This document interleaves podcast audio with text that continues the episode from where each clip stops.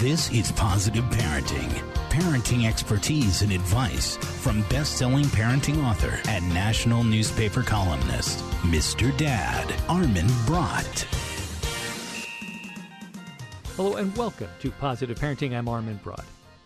Over the past 35 years, the international mega best-selling parenting guide how to Talk So Kids Will Listen and Listen So Kids Will Talk by Adele Faber and Elaine Mazlish has sold more than 3 million copies and received tons of accolades and awards. Over the years, Adele Faber's daughter Joanna and her childhood friend Julie King were doing workshops that were based on that famous book, How to Talk So Kids Will Listen. And what they kept hearing over and over again from people in the workshops was, How do we talk so little kids, preschoolers, will listen? And so, by popular demand, Julie King and Joanna Faber put together a book called exactly that How to Talk So Little Kids Will Listen. She's got some concrete tools and proven tips that are going to help parents of preschoolers really navigate these incredibly common and frustrating challenges. Things like morning mayhem and bedtime battles, toothbrushing, lying, doctor visits, anger, your child's and your own, and a lot more. They even have sections on kids with special needs and sensory processing disorders.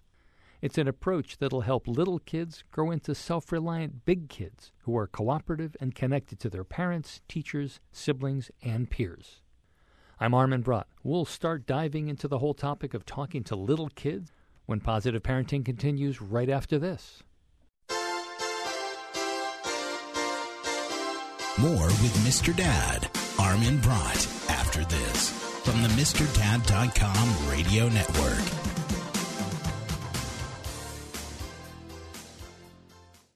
Careful at the party, hon. Remember what we talked about? I know, Mom. No alcohol, right? Yeah, I know. Honey, seriously, I know you're in high school now, but you're still too young to drink, and you're still my daughter. I don't want anything happening to you. I know. I know. Really? Drinking is different with kids. You're still growing. You're still developing. It messes with your judgment. I know. Teenagers know everything. So talk about underage drinking before they know it all, before they're teens. And you could do things that, honey, trust me, if you drink, you could do things you don't really want to do, that I don't want you to do. Yeah, Mom. I know. Listen, I'm just trying to protect you, all right? If you're a grown woman, it's different, but you're not. I know, okay? I know. Start talking before they start drinking, and keep talking. To learn more about the dangers of underage drinking and what to say to your kids, go to stopalcoholabuse.gov. Brought to you by the U.S. Department of Health and Human Services and the Ad Council. Welcome back to Positive Parenting. I'm Armin Brott, and my guest for this part of today's show is Julie King, who's the co author with Joanna Faber of How to Talk So Little Kids Will Listen, a survival guide to life with children ages two to seven. Julie, thanks for joining us. My pleasure. Well, let's talk about your youth because you were having a, a life living not too far and being best friends with the daughter of somebody who's kind of become uh, fairly iconic here, Adele Faber, who was the author of a book that I'm sure a lot of people have had, How to Talk So Kids Will Listen and Listen So Kids Will Talk. Was there a lot of pressure on you to be kind of a guinea pig when you were growing up? Well, let me tell you the story. I met Joanna when I was six months old. Okay and she was 10 months old. My parents had moved into a house in the suburbs shortly before I was born, so my mother didn't know very many people. And she saw another mother of, at that point, two little kids, roughly the ages of my brother and me, walking down the street. And she ran out and invited her in. and that was Adele wow. Faber and her, at, you know, her oldest two. And that's how I originally met Joanna. She and I went to nursery school together. Actually, we went all the way through high school together. Wow. And when we were in nursery school, Adele took a child guidance group with the psychologist Haim Ginott, and she would talk to my mother daily, as my mother tells the story, and then they would try these techniques out on Adele and her three kids, and my mom and her three kids. So I was, in fact, a guinea pig for this approach, um, although I didn't realize it until I was probably a teenager. Um, and I was in Joanna's house in and out a lot over the course of our friendship. And I remember seeing her mother and another mother of a boy who went to nursery school with us writing this writing a series of books including how to talk so kids will listen and listen so kids will talk And uh, in the 80s, they also wrote a book called Siblings Without Rivalry, and Oh, I yeah. got to copy edit the book. I think I found a comma out of place and felt very proud of my my, my I'm pretty sure that I interviewed her at one point for for that book. So was it unnatural or natural or odd to kind of become the the torchbearer for the next generation? Because it's I mean it's such a classic book, and and what you're you're not taking it and updating it, but you're certainly basing it on the the classic. That's right. I started leading workshops based on the book after I had my first two kids. Um, the preschool where my oldest son went was looking for a more than one time event to do with parents, and I had been studying group facilitation and group development. And I said, I know this workshop, I've never led it, maybe I could do it. Um, that first group uh, met for eight weeks, and halfway through, everybody said, we can't learn this in eight weeks. You have to do another eight weeks. And we turned it into a support group that ended up meeting for four and a half years. Wow. And other people heard about it and started bringing me in um, schools and nonprofits and that sort of thing. And living rooms. I do a lot of living room workshops. So it wasn't something that I actually intended to do. Um, when I was younger, I actually went to law school and have a law degree.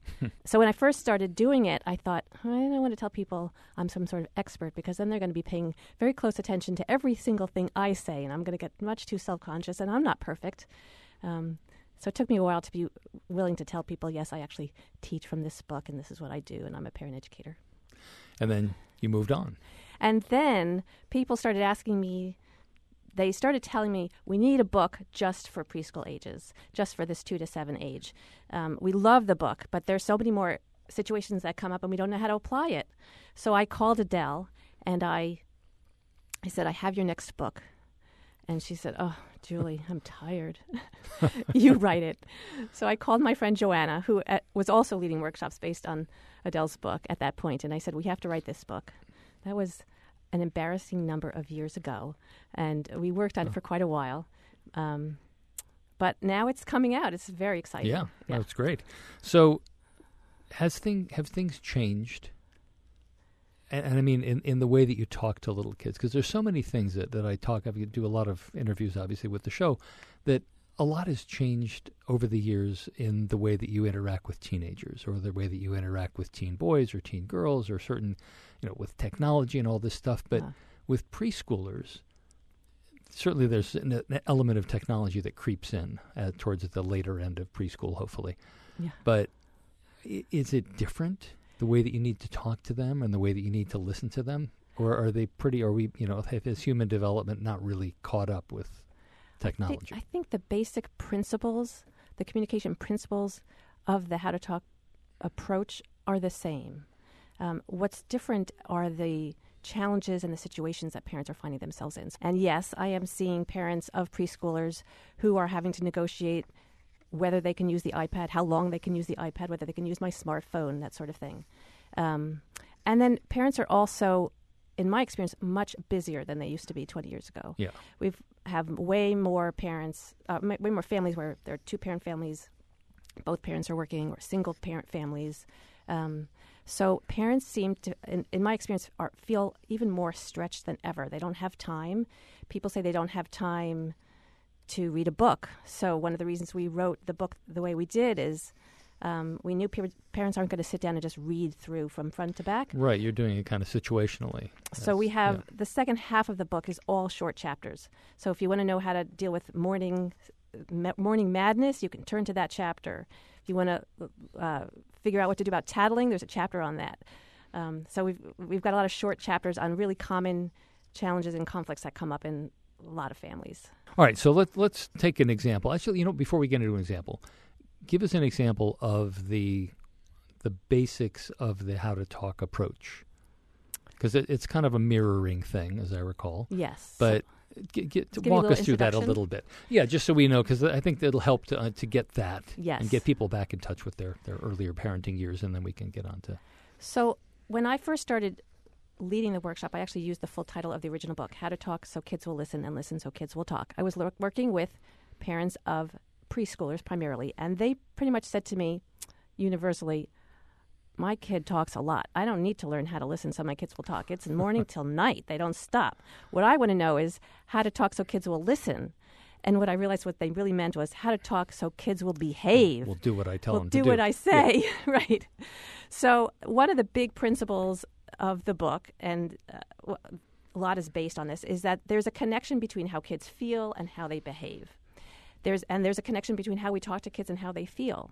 If you think about your experience as a parent when you're glad that uh, reality TV is not in your ho- house. You know, when you're yelling at your kids or saying some some things that you later realize were not the most helpful. Those often tend to be the times when you're in a rush or you're stressed or you had an argument with your boss or that sort of thing. Um, that's true for us as parents and it's true for our kids as well. And there's a connection between how we talk to our kids and how they feel. So if we want to maximize the chances of them behaving well, then we need to pay attention to how we talk to them so that we pay attention to how they feel and help them feel their best. Okay, and so well, g- give it give me an example of how that would work. I mean, you've got one here about brushing your teeth, because I think that that there's going to be a lot of this when parents are going to say, "I don't care about the feeling that goes here. I just want this, you know, ABC to happen. I want you to put your shoes on. I, I you know, who who cares what what's going on in there? Just shut up and put. Well, of course, you would hopefully not say that, but you know, basically, the bottom line is shut up and put your shoes on. Right. It seems like the most efficient way to get a kid to do something is to tell them what you want them to do. Um, You'd think. You would think. And yet, if Until it were that kids, simple, yeah. right, if it were that simple, we wouldn't need books like this. We would tell them what to do and they would go do it. But kids don't. Um, so, it, so what I would do is I would walk you through um, first acknowledging that, oh, you are not in the mood to brush your teeth right now. You're in the middle of something you don't want to stop. Okay. Now, for little kids, the next step has to be engaging them somehow because they don't understand why you need to brush your teeth every day. Like I did that yesterday, I've mastered that. I'm not really as interested in that anymore. So, your best strategy for little kids is to be playful. I, have spent um, sessions with parents where we've brainstormed various ideas. I'm going to tell you one that I used with my kids when they were little because they too didn't want to brush their teeth, um, which was which came out of desperation one day when my daughter didn't want to brush her teeth, I said, Do you know what? I heard that all the zoo animals have escaped and they're hiding in kids' teeth. Should we go look in your mouth and see if you have any? Well, she was dying to go see what did you know what would we find. So she opened her mouth and I took a look and I said, oh, I think I see a giraffe. Oh my goodness, there's a lion on this side. Hold on, let me see if I can get it out. It was I turned the whole thing into a game. Well, she loved it. And the next day, when it was time to brush her teeth, you can guess what game we played again. Talking with Julie King, who's the co author with Joanna Faber of How to Talk So Little Kids Will Listen, a survival guide to life with children ages 2 to 7. We're going to take a quick break. When we come back, we're going to keep talking about brushing teeth. Ever notice when you have a baby, everyone seems to give you advice? From your mother in law. Don't you know you can't take that baby out in the rain today? And where is her hat? To your own parents. You should take the baby outside every day, even in the rain. To your friends. You have got to get this diaper cream. It is so much better than the one you've been using. When it comes to the important stuff, like immunizations and protecting my baby's health, I trust my baby's doctor. She really listens to my questions about shots, she gives me great information, and she works with me to make sure my baby gets protected. And that's something even my mother in law can agree with. Honey, I totally support you getting the baby vaccinated, but really, shouldn't you put the baby's hat back on? A message from the U.S. Department of Health and Human Services. Hi, it's Practical Polly's radio show. If you're just figuring out that healthier cooking oils are better than solid fats, you may be asking, now what am I going to do with all these tubs of lard? Ever had one of those moments when your favorite skinny jeans feel too tightly tailored? Generously apply lard to your hips and thighs, and those fancy pants will slide on like a dream. Or here's a family friendly idea. How about making your yard into a lard fun park? Frost your driveway with a nice thick coating and give those kiddos a downhill thrill no matter what time of year. Having a bad hair day? Yep. A little lump of lard can tame your flyaways in a jiffy. So there's no need for that lard to go to waste or to your waste. but get your best heart healthy trade up with healthier oils like canola, olive, or other vegetable oils, which can actually lower your chances for heart disease. Now that's a tip worth keeping for life. Learn more at heart.org slash face the fats. Canola Info is the national supporter of the American Heart Association's Face the Fats campaign. Welcome back to Positive Parenting. I'm Armin Brott. If you're just joining us, I'm talking with Julie King, who's the co author of How to Talk So Little Kids Will Listen A Survival Guide to Life with Children Ages 2 to 7. So you were just telling about finding a giraffe in your daughter's mouth. Uh, how, how did that go? I mean, was it seems like there's a difference in a, in a little kid's mind. Okay, so you found a giraffe. That doesn't mean you need to get it out, first of all, or that you need a toothbrush to get it out. Oh well, I used the toothbrush to find it and to get it. Oh, out. you did. Okay. Yes, yes, yes. I had, okay. I had a, I had a, a goal. yeah. Um, um, so, the, my point is that being playful with with kids of this age is your best go to. I mean, we can give them information. We can tell them that to keep your teeth healthy. We need to brush them every night. Um, but for well, that, that doesn't work with a teenager who doesn't want to brush her teeth. I Yeah. can't imagine how that's going to work with a four-year-old. Yeah. So the more you can make it something that's engaging, where you, they feel like they're having a good time with you. Um, and the added bonus is that for a lot of our parents who are so busy and have so little time with their kids, this is a way of turning chore time into a really nice connecting time. And is it something though that's sustainable? I mean, it seems like you know you were talking about everybody being busy, and that that's that's an approach. That sort of let's look for the animals in your mouth. That's something that is, I think, is okay for somebody who's got leisure, leisure time. They're not rushed. They're not feeling any sort of pressure to do something. It's a it's a creative approach. I'm not criticizing it in any way. I'm just saying that I think there's certain times where somebody would say, you know, I think I could try that out, and other times where it's just, God, I'm late. Let's go. Well, you know, I felt that way when my kids were, were little. Sometimes I felt like, why can't they just do it? Why do I have to make a big deal about it? But what I discovered is that when I would say, just do it, you have to do it now, they didn't necessarily do it anyway. And sometimes that I got more resistance and it took longer than if I Hmm. said, I think I hear your toothbrush calling. Asher, Asher, I feel so lonely. Please come and chew on me. Oh, your toothbrush is calling you. A two year old or a three year old is probably going to run up to that bathroom to get the toothbrush. Whereas when I say, it is toothbrush town, go now, I may or may not get that kid up. I've tried using force uh, to get a kid's mouth open. I can tell you it's not a very effective approach to, to getting their teeth brushed. So, um, Okay. so you're right. It sometimes this does feel like, ugh, I don't have it in me, and we'll have to use some other strategies. This is a this is an approach that, if you can get yourself to get in the in, in the playful mood, it's often Yeah. the faster way. Right. All right. So what about the feelings? Let's get back to that. How how are we going to cause get them to express to us what the feelings are? And they're probably not going to do it in words that we would understand or in a way that we would understand it, articulating it, I mean. Yes, right. Um, sometimes we have to. We have to.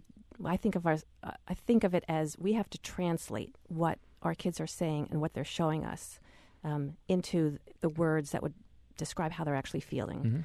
Um, so, I had a mom in one of my groups who had a. She had two girls, and when when she told us this story, they were four and six her six year old had gone to a birthday party and the four year old wasn't invited. The six year old was at that age where she could go alone to a birthday party. Four year old didn't quite understand that. Six year old comes home with a goodie bag and she has Uh-huh. two lollipops in her goodie bag a red one and a pink one. And the little one, whose name was Sarah, says, Sarah says, I want a lollipop. It's not fair that she got a lollipop. And the, the older one says, Oh, well, you could have the red one. Now the mom thinks, oh, that is so nice of her. She's being so generous. She didn't have to do that. Guess what Sarah says? I don't Want the want the one." red one. I want the pink one. And the mom says to her, well, you you should be grateful that you got any lollipop at all. She didn't have There's to give you a one. word that just went over her head. Yeah. Okay. That was so nice of her. You should you should say thank you. And the little one just started screaming and crying, and she ran to her room. And the mom thought to herself, "Oh wait, what is that thing about acknowledging feelings? What was I supposed to do?" So she went back to her room and she said, "Oh, Sarah, you really wanted to have a pink lollipop. You don't want the red one. You like the color pink." And she looked around the room. "You have pink bedspread and you have pink teddy bears. You really like the color pink." And Sarah came over and sat on her lap and leaned up against her, and they talked about the color pink for a few minutes, and then she she gave her you know her, her mom a hug and, and went downstairs and played with her older sister, and it was over. So the mom had to figure out what was going on and put into words what this girl felt. She wasn't saying to her to her, "I don't like this." She just started screaming and crying. Um, but and it doesn't always end that easily, you know. but no, by that, putting a... into words what she felt, that girl felt like, oh, "Mom gets it."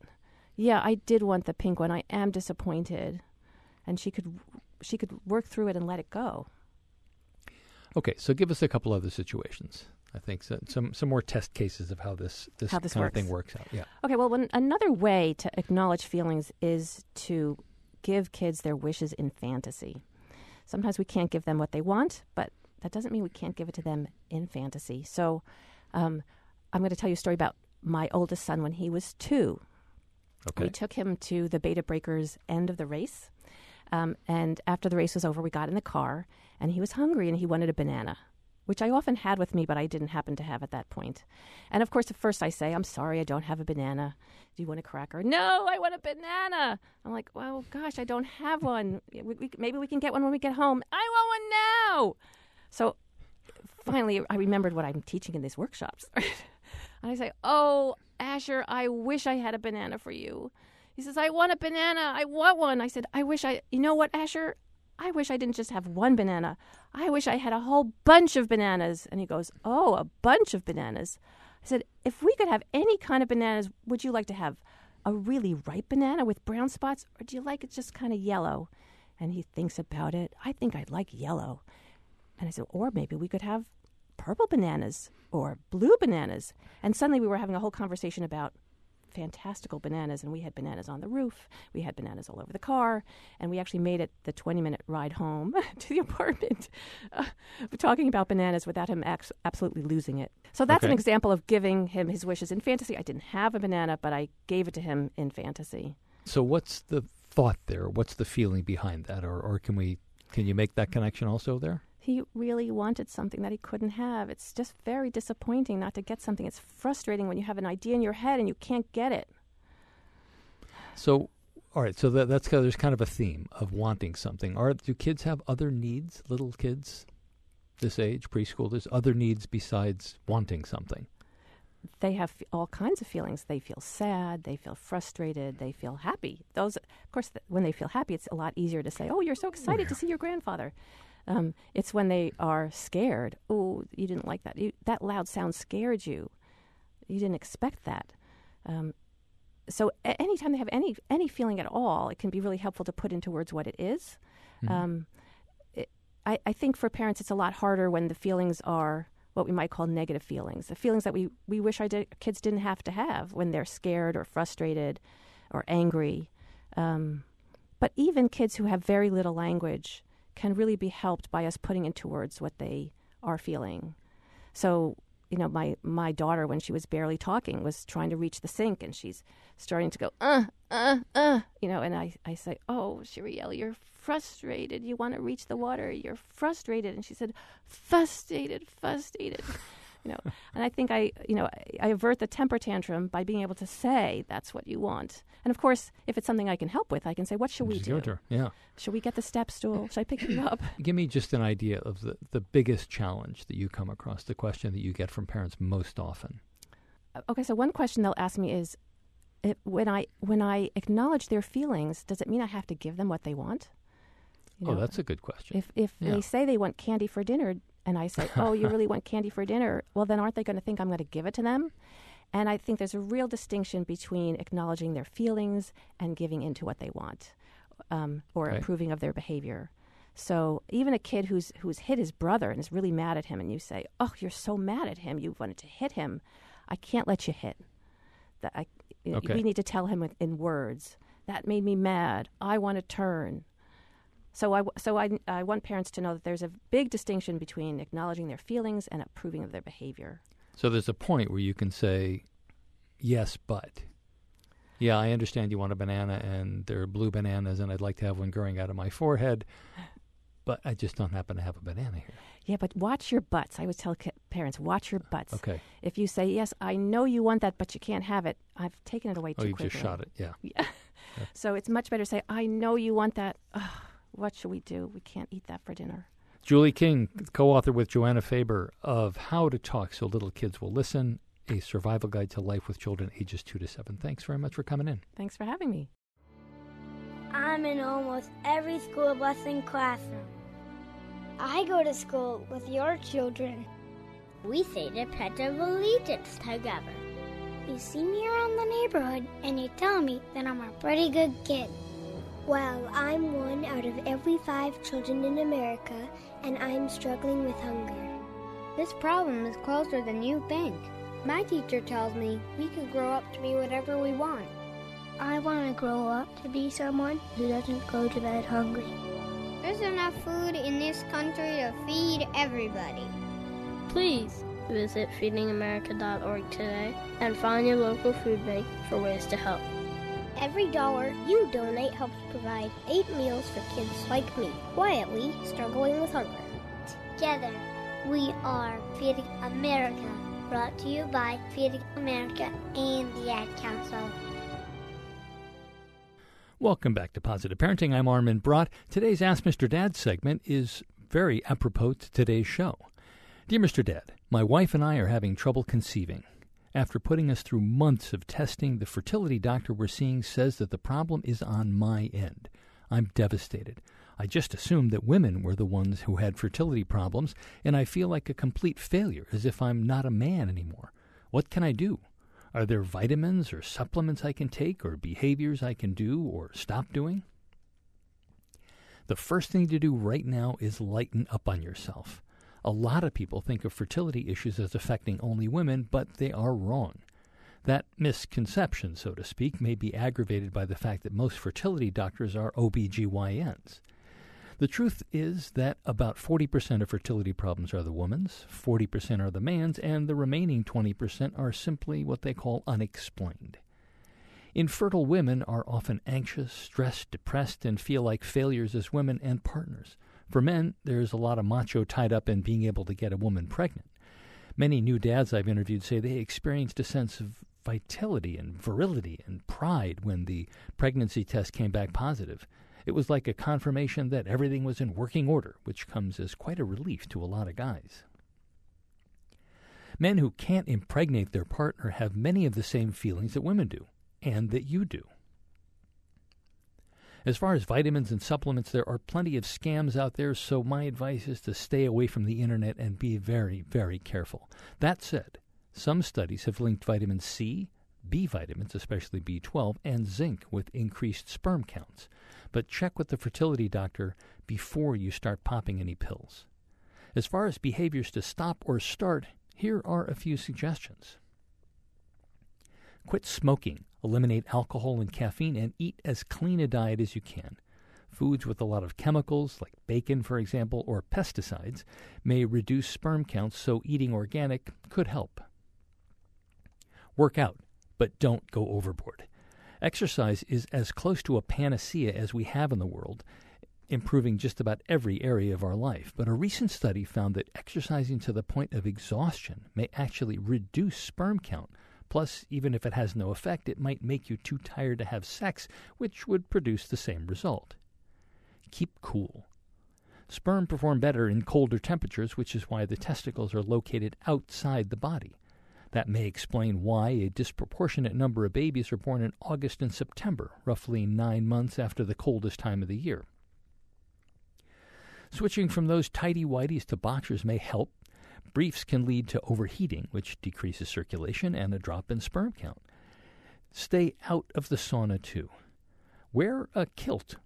Men who do have better quality sperm and are more fertile, according to a study published in the Scottish Medical Journal. Where else would you expect a study on kilts to be done? Practice a lot. As men get older, the quality of their sperm goes down and the possibility of damaged DNA goes up.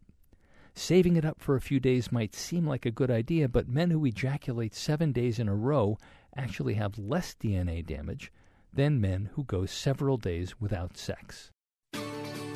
Thanks for listening to Positive Parenting. You can get more information on today's show and what we're working on in the weeks ahead at MrDad.com. While you're there, visit the MrDad.com gift shop with everything you need to help you become the dad or mom you want to be. Positive Parenting is a production of the MrDad.com radio network. Now, go be a great parent.